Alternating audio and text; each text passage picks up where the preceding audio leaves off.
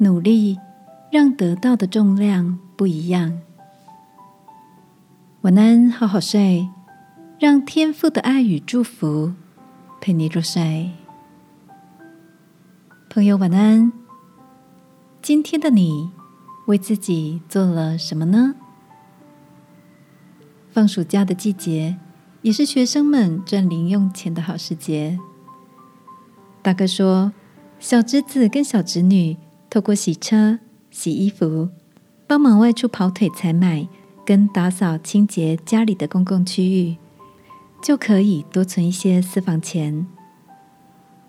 每次全家出门逛街，两个孩子看到喜欢的文具或玩具，询问能不能多买的时候，大哥总会说：“可以呀，用你们的零用钱买。”当听到这句话，孩子们就会面有难色的陷入沉思。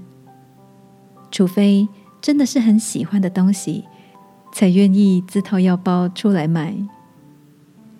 大嫂笑着附和说：“从前啊，要爸妈出钱帮忙买东西，他们总是不觉得东西昂贵。”但是要花自己的零用钱时，倒是对价格非常的敏感呢。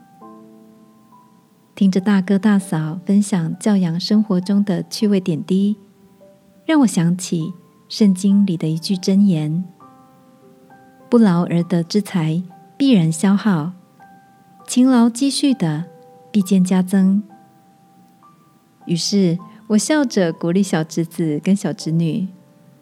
你们这么努力帮忙做家事，相信在开学前存款应该可以加增许多喽。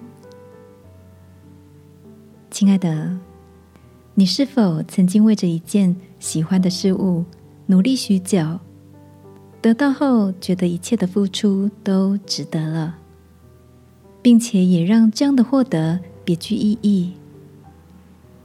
如果现在的你，也正为着某个目标努力，愿天父祝福你每一段辛勤的付出，相信这些累积都将在未来结出丰硕的果实。